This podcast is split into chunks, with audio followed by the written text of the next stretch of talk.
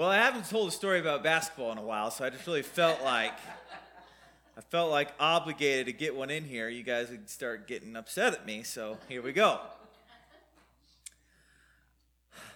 Today, we're message we're going to talk about something, and I probably shouldn't, you know, give away what we're going to talk about at the beginning, but I'm going to, and we're going to come up with the famous, quite famous passage that comes up with the famous phrase that we says we must choose to serve God rather than men. Okay? And this weekend, I played in this basketball tournament up in Omaha. It's my old high school. I played in this tournament. And let me tell you, they were making us choose between God and men. They made these rules.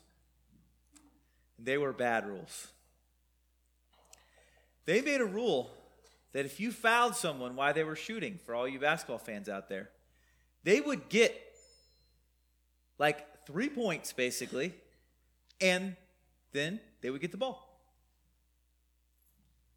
If you fouled them when they weren't shooting, they would get like two points and the ball.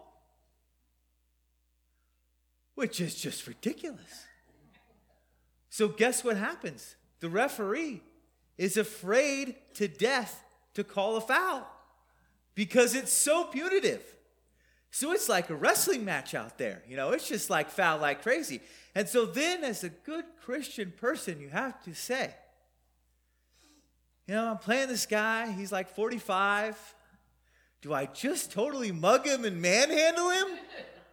Or do I play basketball correctly?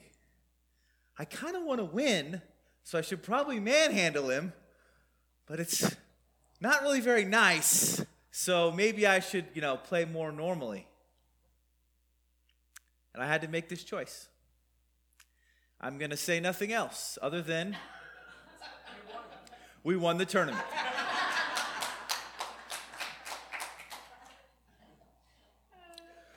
Well, the apostles had much more difficult choices than on whether they were going to get overly physical in a basketball tournament. We're going to look at those this morning. So let's start in chapter 5, verse 12. We have a number of verses to go over, so I'm going to maybe move a little bit quicker, quicker than I normally would. It says in verse 12 Now many signs and wonders were regularly done among the people by the hands of the apostles, and they were all together in Solomon's portico. Now, we've been here at Solomon's portico before. That is where the healing of the lame man had taken place. I really like the translation that the ESV chooses here. It says, Now many signs and wonders were regularly done. You know, the word regularly doesn't appear in the Greek particularly, but it is in the imperfect. So the idea is that these things were doing kind of regularly over and over on an ongoing basis.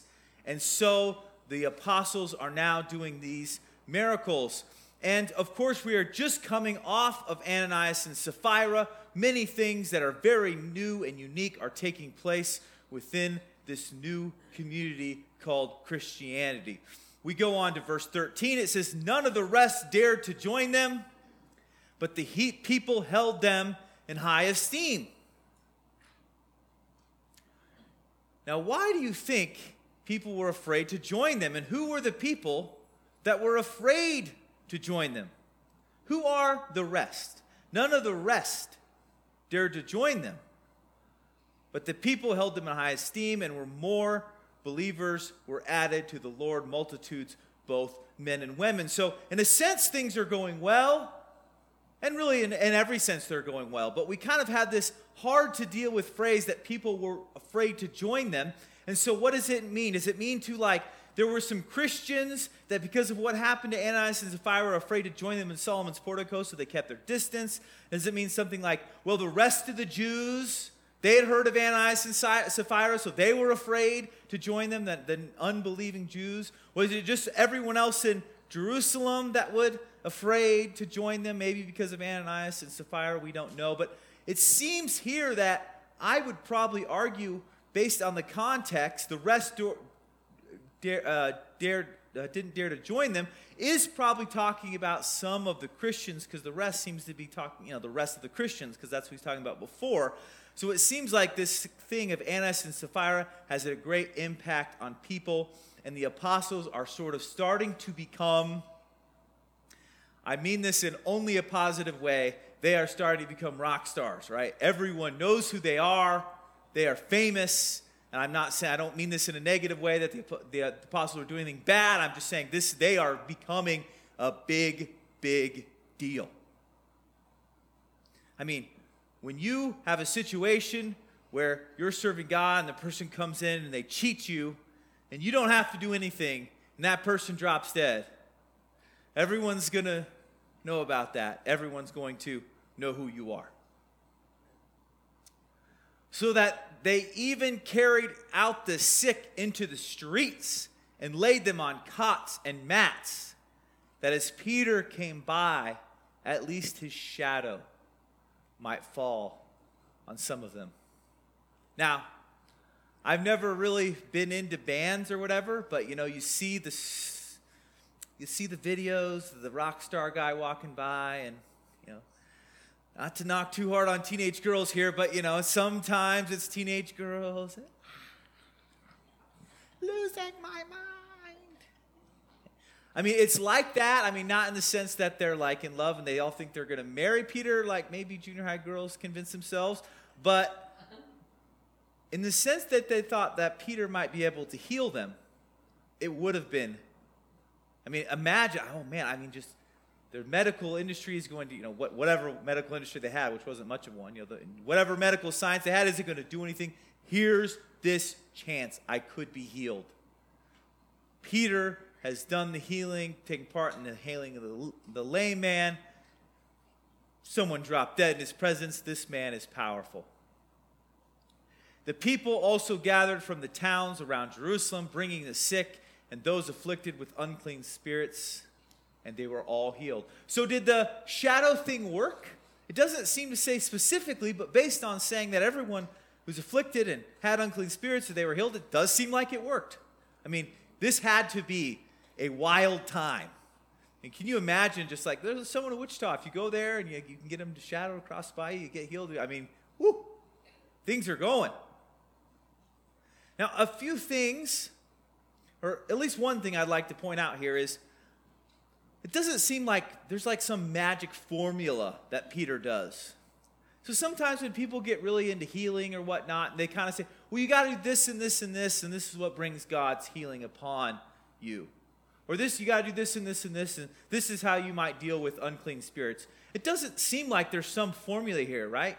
God is choosing to do this. God is choosing to work through Peter. It's not because Peter did some special things. He didn't wave his hands in a certain way or say certain words. It's because God has chosen to use him at this time in a specific period. And of course, I'm kind of of the bent that a lot of incredible things happened in a very compressed amount of time in the first century to help legitimize these whole, we're going to add new books to the Bible, we're going to switch from Israel to the church. Ah, uh, you, you all knew this was coming. But the high priest rose up. I mean, you didn't even have to know the Bible for this. You didn't even have to know what high priests were. You just needed to know that when someone becomes a rock star, what happens? Everybody else that used to be the rock star or wants to be the rock star gets jealous. But the high priest rose up, and all who were with him, that is the party of Sadducees, and were filled with jealousy. They are no longer the big mans on campus. They don't want to share, and they certainly don't want to be usurped to this incredible amount. So they are going to do something about it. Notice it's not that the people, it's not like Peter was doing anything wrong. That's not, doesn't seem to be, the, if that's the problem, that's not what's really bothering him. So maybe they're going to say Peter's doing something wrong, but what really is getting them, what really annoys them, is they're jealous. I don't want to tangent too long on this, but I think it, it can be tempting to do this within Christianity too in this way. Maybe there's a preacher that's doing really well and has a big church or something, or he's been successful, a lot of people listen to him. It can be really tempting as the little preacher to find something that you don't like that he did, which let me tell you, if someone went and listened to like every sermon I ever preached and just tried to find something wrong, I'm sure they could. I'm sure they could. It's, can't, it can't be that hard. So it's really tempting as the little preacher to go find the big preacher, find something that they did wrong, and then hammer them.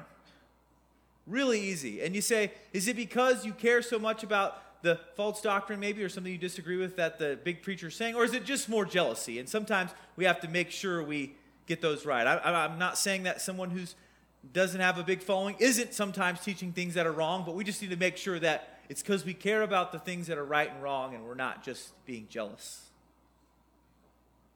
They arrested the apostles and put them in public prison. So they were jealous and they had the power to do something about it. When I was thinking about, well, what would we do? You know, we're not going to put anybody in jail. Most of us aren't going to write articles about preachers we're jealous of. You know, I'm maybe the only one that would even care about that. What do we do when we get jealous of people? Well, we might have options, but I, here's one really good options option we could take. We just start talking bad about them. You know, I hate to tell you this, it's just not very hard to find something bad about someone. You know, I don't know if you're aware, but we're all sinful people. We all make mistakes. We all did things we shouldn't. We all do things we regret. So when you go on a crusade to say bad things about someone, guess what? You're going to find something. And so, so often when we get jealous of someone, we, we don't have the power to put them in prison, so we just start talking bad about them. Maybe it's publicly, but oftentimes it's just, I'm going to whisper bad things about all the people that I know that I think that will listen to me. Then I'm just going to kind of get around them. And then suddenly, and, and you know what's happening to you when you suddenly start talking to someone who, like, yesterday seemed to be like you okay, and then suddenly they don't like you anymore, and you can't really figure out why, right? Someone, someone else helped them out to let them know why they, why they shouldn't like you anymore. It could be one way we deal with our jealousy. But in this case, the, the priests didn't have to just spread rumors. They, they had the power of prison and they used it. We go to verse 19. But during the night, I mean, God is determined that this particular founding of the church is not going to be deterred. But during the night, an angel of the Lord opened the prison doors and brought them out and said, Go stand in the temple and speak to the people all the words of this life. The, the angel comes, they're released from prison. They say, Go keep preaching. And when they heard this, they entered the temple at daybreak. So the apostles, they get out, they go back to the temple right where they rested, and began to teach. Now, one thing we can think of is they were brave. They were brave. But I assume that having an angel come get you out of jail helps bolster the bravery a little bit, right? I, I would be a little bit more confident. I don't know about you. Now, when they came, now when the high priest came and those who were with him, they called together the council and the Senate and the people of Israel and sent to the prison to have them brought. I mean, just imagine. So they don't know they're out of prison. They come to work the next day. They're like, okay, get those prisoners out here. We got to deal with them. It's time. Get the council together, get the Senate together. But when the officers came, they didn't find them in prison. So they returned and reported. We found the prison securely locked and the guards standing at the doors. But when we opened them, we found no one inside. The problems for the religious leaders are getting bigger. The, the lore behind the apostles is getting larger. They heal the layman. Ananias and Sapphira. More healings are happening. They put them in jail and they just seem to get out. And this getting out of jail seems like it's miraculous because if they just paid off the guards or did something like that, you can't even tell. So it seems, well, and we know it's miraculous, but it's even hard to spin it for them any other way. The rock stars are getting more and more popular. Now, when the captain of the temple and the chief priests heard these words, they were greatly perplexed about them, wondering what this would come to. What are we going to do? What are we going to do? The answer is certainly not nothing. And someone came and told them, Look, the men who were put in prison are standing in the temple and teaching the people. They got out of jail. They didn't know what they were going to do. They couldn't find them. And where are they? Back where they got them the first time. Still preaching, still doing the thing that they were not supposed to be doing. Then the captain with the officers went and brought them, but not by force. I mean, they went and brought them before them, but they could no longer even arrest them physically. The rock stars were so big, you couldn't even make them come, for they were afraid of being stoned by the people. When they had brought them, they set before the council, and the high priest questioned them, saying, We strictly charge you not to teach in his name, which of course is the name of Jesus. Yet you here you have filled Jerusalem with your teaching, and you intend to bring this man's blood upon us. And so they start with, like we told you guys not to do this. But Peter and the apostles answered, and this is our phrase that we're going to think about throughout the morning. We must obey God rather than men. You know, none of us have probably been rock stars, right? None of us have been world famous or nation famous, or maybe a few of us have been city famous for a short time or something, but I, I don't think any of us have ever gotten too big. But you know what? Even when you get big, when you get to be the big fish in the small pond, you know, I had this really great blessing I got to go to a really tiny, tiny, tiny high school. You want to be the, the big fish? Super small pond. You know what happens when you start feeling like you're the big fish?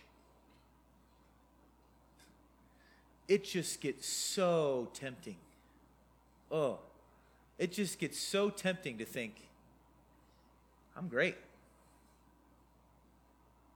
I'm great.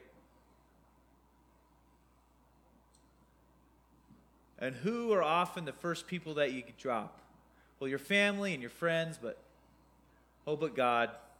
God gets pushed to those sidelines oh so quickly.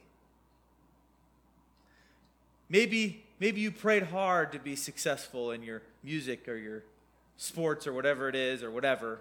And then you get there, and then what does it so start tempting to think? Man, I'm good. Whew, I'm good. I'm good.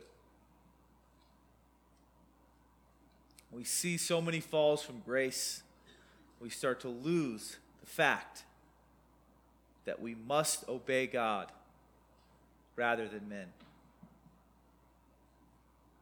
We'll talk more about that later. The God of our fathers, the apostles keep talking. They say the God of our fathers raised Jesus, whom you killed by hanging on a tree. You guys killed him, and he is was the one that God sent God exalted him at his right hand as the leader and savior to give repentance to Israel and forgiveness of sins. They preach the gospel to those who are trying to put them in jail. Verse 32 And we are witnesses to these things, and so is the Holy Spirit, whom, has given, whom God has given to those who obey him. You know, we have an opportunity where we have a platform when people listen to us, which doesn't happen all the time, you know. Most of the time, people don't listen to me. When you get an opportunity, when you have a platform, people are going to listen to you. What are you going to do with that opportunity?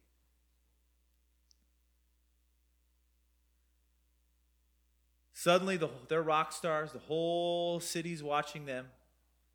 What was the thing that they wanted to tell these people who were interviewing them? They wanted to tell them the gospel. But sometimes you see a sports person or a celebrity or whatnot, and they, they get their 15 minutes of fame, and, and every once in a while, you know what they do? They'll say something like, Thank Jesus Christ, or they'll try to slip the gospel in there. And I, I always appreciate, I mean, everybody's, everybody's only like short-term famous, right? None of us, none of us are famous forever. When you get that slice, whatever your slice is, what are you going to do with it?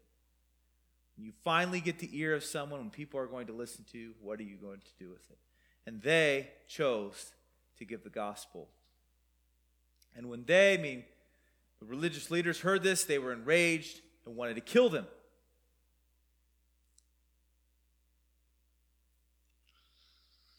We've got this problem. We need to solve it. We've got a lot of power. Option number one kill them. But a Pharisee in the council named Gamaliel, a teacher of the law held in honor by all the people, stood up and gave orders to the men outside for a little while. Hey, you guys, you guys leave. We're going to talk. I've got an idea on how we can stop this. And he said to them, Men of Israel, take care what you're about to do with these men. And he doesn't say this, but he, don't you think he has to be thinking? We killed Jesus. That didn't really work out so well. We tried the whole killing thing, and this thing seems to be getting worse. We need a different plan. For before these days, Theudas rose up, Theudas, I watched a whole bunch of videos on how to pronounce it. No one agrees, so I'm just going to make one up. Claiming to be somebody, and a number of men, about 400, joined him. So this other person, he had a group of sect. We don't know a lot about it. From what I understand, it seems like at some point he brought these 400 people, best we can tell, down to the Jordan River and claimed he was going to part the Jordan River. And he was killed.